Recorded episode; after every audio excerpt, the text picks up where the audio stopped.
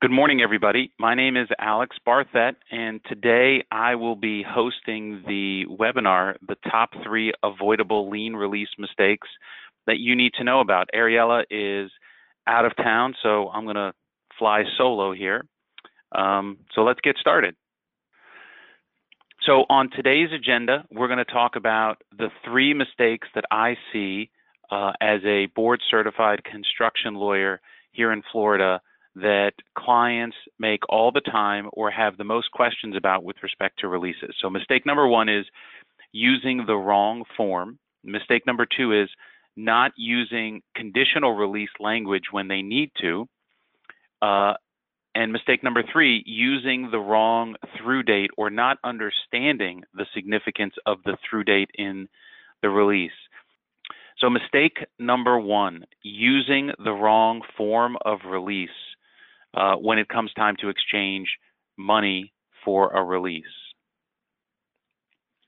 So, what form of partial and final waiver of release should you use? Well, it depends primarily on where you are in the chain of contracts. Are you the general contractor? Are you a subcontractor? Are you a sub sub? The general rule is that you want to give a narrow release, giving away the fewest amount of rights when you get a check.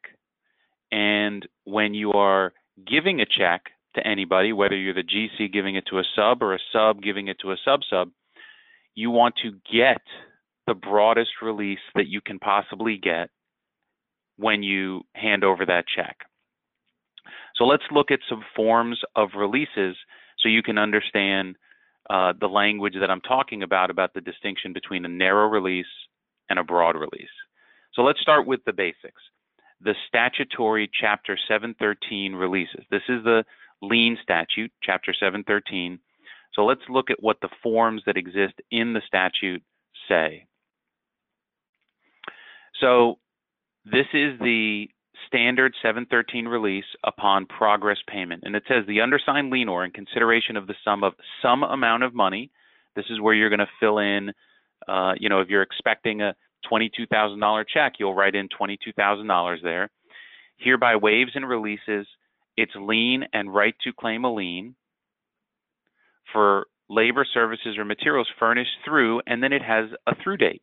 This is the date that that amount of money represents um, so if you've done work through the end of the month and that gets you a $22,000 check, then you'll put the end of the month in the insert date section and $22,000 in the amount.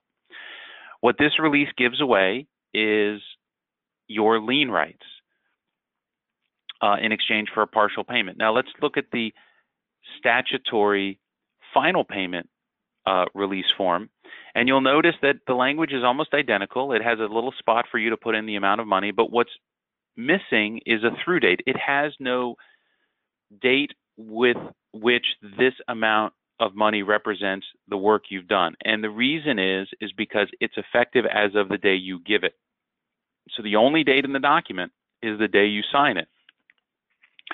So if I hand someone a final release, it has no through date, and I sign it and date it today, what I am doing is I am giving away my lien rights through today uh, from today back. Uh, it's illegal in the state of Florida, unenforceable, to give away lien rights in advance. So if I am asked to sign a lien release that says I'm giving my lien rights away for work in the future, even if I sign it, that is unenforceable. So if I date it today and it gives away my lien rights through the end of the year, um, anything from today forward is not going to be enforceable. Anything from today back is, anything from today forward is not. So let's look at some other forms of release. Now, you'll notice this form, um, which is a custom form. This is not anything found in the statute, is already very different because it has a lot more words. And more words should start sending up the red flag that, wait, something is different here. Um, so let's break down each of the component parts. So the first is that, that it says $10, and we're going to talk about that in a little bit. Notice the rights that it's giving away in this release. So it says that in exchange for some amount of money, you are releasing any and all claims, change orders, works, materials, delays, fees, costs, losses, expenses, damages, or sums um, which is effectively a broad release. So when I was talking to you before about a narrow release, that would be the statutory releases. All you're giving up are lien rights. You may have other rights, but the rights you're giving up are lien rights. This is a broad form of release. This release form releases everything, uh, effectively any and all rights that you may have. So if you were the party that was giving a check and getting a release, you want a release that has uh, a release of all the rights, right? You want to know that if I'm the general contractor and I hand my sub a check for $50,000 and they give me a release, I want to know that that sub is not going to come back uh, because the job went long and submit a claim for extended general conditions. Um, and the way you do that is by getting a broad form release.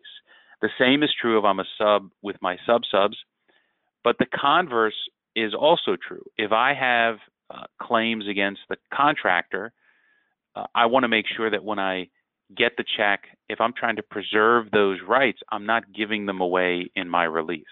So this is the type of language you need to be aware of when you exchange a uh, release for a check. Let's look at some of the other parts of this. It has a through date as well. Um, so just like before, the amount of money and the through date have to match, and we're going to talk about that later. Um, it also has some language there at the bottom about certain representations and warranties about people being paid and the work being done. Again, those are additional representations that uh, if I am a contractor, I would like my sub to make to me that he's paid all his bills. But the same is true um, in reverse, right? So if I am signing this release and I haven't paid all my bills, then I have to be careful about representing that I have um, when the release has language like this. We generally find that most um, sophisticated contractors, and, and most contractors are pretty sophisticated these days, are going to have broad releases like this that they're going to expect their subs to sign. So you need to be aware of that when you exchange your release for the check. So if you agree to a form of release in your contract, um, or your contract with the contractor says something like, you agree, it doesn't have the exhibit, the release is an exhibit, but it says that the form uh, is that you ex- you agree to provide a form that's acceptable to the contractor, then you may be bound to that form. So when you negotiate your contract with the contractor, or if you're a sub sub and you're negotiating with the subcontractor, you need to make sure that you look at those exhibits. What form of release is the contractor expecting you to sign and turn in with every pay request? If you have an issue with it, you need to deal with it at the time that you sign the contract. Don't wait until you've signed the contract, agree to a form, and then want to object to it later. That's much, much harder to do. So that's mistake number one. Let's talk about mistake number two. Not using conditional language in your release when you are exchanging a release for a check. So, how do you make a release conditioned upon actually getting the money? So, let's explain what a conditional release is so everyone's on the same page. If I give you a release today um, and it says that uh, I've been paid and I haven't been paid, and that release goes from me as the, let's take an example, I am the sub subcontractor. That goes to the subcontractor who then hands it to the contractor who then hands it to the owner. And it's not conditioned on me actually getting the money. It, it represents that I actually have been paid. And then the owner hands a check. Now, now the owner is handed a, a pack of releases um, from the contractor. The contractor's release, the subs, uh, the sub subs, your release, and the owner writes a check to the contractor. And then the contractor pays the sub, and the sub never pays you. And you say, okay, well, I haven't been paid. I'm going to put a lien on the property. And the owner, once they get the lien, says, What are you talking about? I have your release. And you say, Well, I haven't been paid. And the owner says, Well, it doesn't matter because I relied on this release that was given to me and it's not conditional. Um, if that were to occur, you would have no lien rights. And the reason you'd have no lien rights is as between you, an innocent party, and the owner, also an innocent party, the courts have dealt with this issue and they have determined that as between the two of you, the owner is going to win and you are going to lose. So what does this mean? This means that you need to make sure that if you are not getting a check at the time you're giving your release, then you need to make sure that your release is conditional. How do you do that? You can add language to make it conditional. So here is sample language that says that. Notwithstanding anything to the contrary, this waiver and release is conditioned upon and not effective until the undersigned receives paid funds of, and it has a blank. So if you're expecting a $25,000 check, you're going to write in $25,000 along with this sentence. You can go ahead and write that in by hand. You can type it in. Um, we have some clients that have made a little stamp. You know, you can get a stamp for 10, 15 bucks, and it says this, and then when they want to make the release conditional, they stamp it. So that's how you're going to make your release conditional. So here are some things that you need to be aware of. Watch out for releases that are titled as conditional, meaning that the document says conditional release, but when you read it, it's actually not conditional. It doesn't have that express conditional language that I had from the, the prior slide. You need to indicate the amount of money to satisfy the condition. Uh, so if you're expecting a $25,000 check, it, it, has to say that it's expressly conditioned on the $25,000 that uh, you will receive. As a general contractor, if you uh, get a conditional release from your sub subcontractors, right? So if I'm the GC and I hire the plumber, and the plumber has a supply house that furnishes the materials, and the, the supply house hasn't been paid yet, so they give a conditional release to the plumber, who then gives that release and his release to you. If I'm the GC and I give a condition and I get a conditional release from someone that I'm not actually paying, then you have to be careful because if you pay the plumber and the plumber doesn't pay the supply house, this release that I received as the GC from the supply house that's conditional is now no good because they never got the money.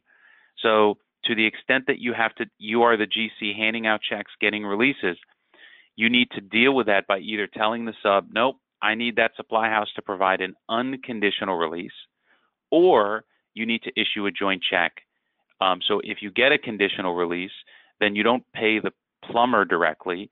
You pay the plumber, you pay the supply house with a joint check. So a joint check is a check payable to two parties. So it'll say uh, ABC Plumbing Inc. and it'll say the word and, not a slash, and you're not going to just stack the names. It has to say and, and uh, XYZ Plumbing Supply House. And then one party will endorse it, the other party will endorse it and pick it up. Now you know that the condition of the conditional release has been satisfied. So if you have any doubt that uh, someone's going to satisfy the condition on a conditional release, then you need to issue a joint check. So that's mistake number two. Mistake number three, using the wrong through date. Let's talk about the through date and why it's important. Um, what through date should you use um, and what if the through date and the payment don't match? So you need to remember that the through date is the effective date of the release. Now, every release is a little different, um, and it may have the through date written in in different places and in slightly different ways. The through date, assuming it's a true through date, is the date that the release is effective up to. So I may sign a release today for work that I did through the end of January. Um, so the through date would be the last day in January. The most important thing you need to remember is that the through date will control over the payment amount. So let me give you an example. So let's assume that I'm a subcontractor on a job and I submit a pay application for $100,000. Um, then I show up to pick up the uh, the check, and there's only a seventy-five thousand dollar check. Uh, and I say, wait a second, I'm supposed to get hundred thousand dollars. So I say, well, it doesn't matter because I submitted my pay app for a hundred thousand dollars. I'll go ahead and sign this release through the end of January, um, and I just know that it's a it's more money that's owed to me. Here's the problem: if you pick up a check, especially a, a, a check that's a reduced amount, and your release is for that payment has a through date later than the date than you're actually been paid, then you have a problem. You need to make sure that the through date and the payment match. So, for example, in my example, if you're expecting $100,000 and it gets you to the end of the month, but they're only paying you 75, then you need to change the through date to whatever matches the 75. Maybe that's the 13th of the month, maybe it's the 28th of the month. It depends on the situation and that month and the work you did and the materials you supplied. What you have to make sure of is that they match. Whatever the amount of money is that you're getting has to be representative of the through date in the document. And if they don't, then you have to change them to match. Okay, so let's talk about a bonus tip. Why does the release say $10? This is a question I get all the time. Um, you know, you're picking up a check for $20,000, but the release says $10. So let's talk about it. There are typically two very common reasons why a contractor may demand a $10 release. Um, and the two most common are number one, you have given uh, a notice to owner on this job, but during the period in question, you are not owed any money. So let's assume that I'm a subcontractor on a project. I have issued a notice to owner, but I'm not actually going to start work for another three months. So the end of the first month comes and the GC says, I need a $10 release. And you're thinking, well, I haven't done any work. They are doing it correctly. The, the law requires that once you issue that notice to owner, then the, then the contractor and the owner need to get a release from everyone that issued a notice to owner, whether or not they did any work that period. And if you haven't done any work that period, it is common that the amount of money recited in the release is going to say $10. So that's the first very common and legitimate reason. The second is that the contractor may have hard bid a job. So they so the contractor says to the owner, "I'll do this job for a million dollars." But now the contractor doesn't want the owner to know what exactly the amount of money that they that the contractor is paying to all the subs and suppliers. So they want to only hand the owner $10 releases so that the owner doesn't go through and say, well, the plumber, this release says 22,000, this uh, supplier says 94,000, and they go through and they add up the amount and they realize, wait a second, I've paid this contractor too much money.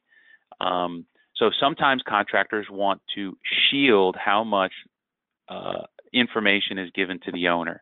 That is another common reason why contractors want to get from you a $10 release. When that is the case, what you as the sub should do is you should say, okay, I'm expecting a $50,000 check. I will give you a release and it should say 50,000 on it. Once that check clears, then I'll give you a release that says $10 and you can hand that to the owner. But um, the general rule is, come on, the $10 releases are valid if you receive any amount of money, um, no matter what, even by the way of that that the the consideration that you receive, I should say, it's any any amount of consideration, even if that consideration is not exclusively money. Maybe you gave up other rights. You um, you don't always have to get money um, in exchange for a release for that release to be valid if you're the one getting the cash and giving a release, you should always try to include in the release the amount of money. So if I'm expecting a $25,000 check, the preference would be that if it says $10, you strike it out and you write $25,000. And the reason this is important is that if someone does try to short you on your payment, at least you have some ability to argue that you were expecting a $25,000 check even uh, and and you got a twenty thousand dollar check, well then maybe this release isn't fully valid because you didn't get all the consideration you were expecting. So if you're getting a check and giving a release, you should try to strike out ten dollars and put in the amount. If you're giving money uh, to somebody and getting a release, uh, you, it's always better to try to get that release to say ten dollars because then you don't have to worry about someone coming back saying, "Well, I gave you this release." uh, and I was expecting 25,000 and you only gave me 20. Those arguments go away when the release says $10. And of course, you cannot make a release conditioned on $10. So if you're going to have a conditional release, it has to be conditioned on actually the amount of money that you're expecting during that period of time. If you are interested in learning more about uh, construction law, we have a weekly podcast that uh, we publish at our website called The Lien Zone. So if you go to iTunes, Google Play, Stitcher, or wherever you get your podcasts, you can do a search for The Lien Zone, T H E L I E N Z O N E, all together, and you'll find our podcast comes out every week. We've been doing it now for more than two years. Very short uh, podcast, generally between three and 10 minutes long. Occasionally, we'll have a longer one, and we typically deal with a topic uh, about releases, liens, bonds, collections, contracts uh, to, to help you better navigate the issues you are dealing with um, uh, to see if you, uh, to, to better improve your processes.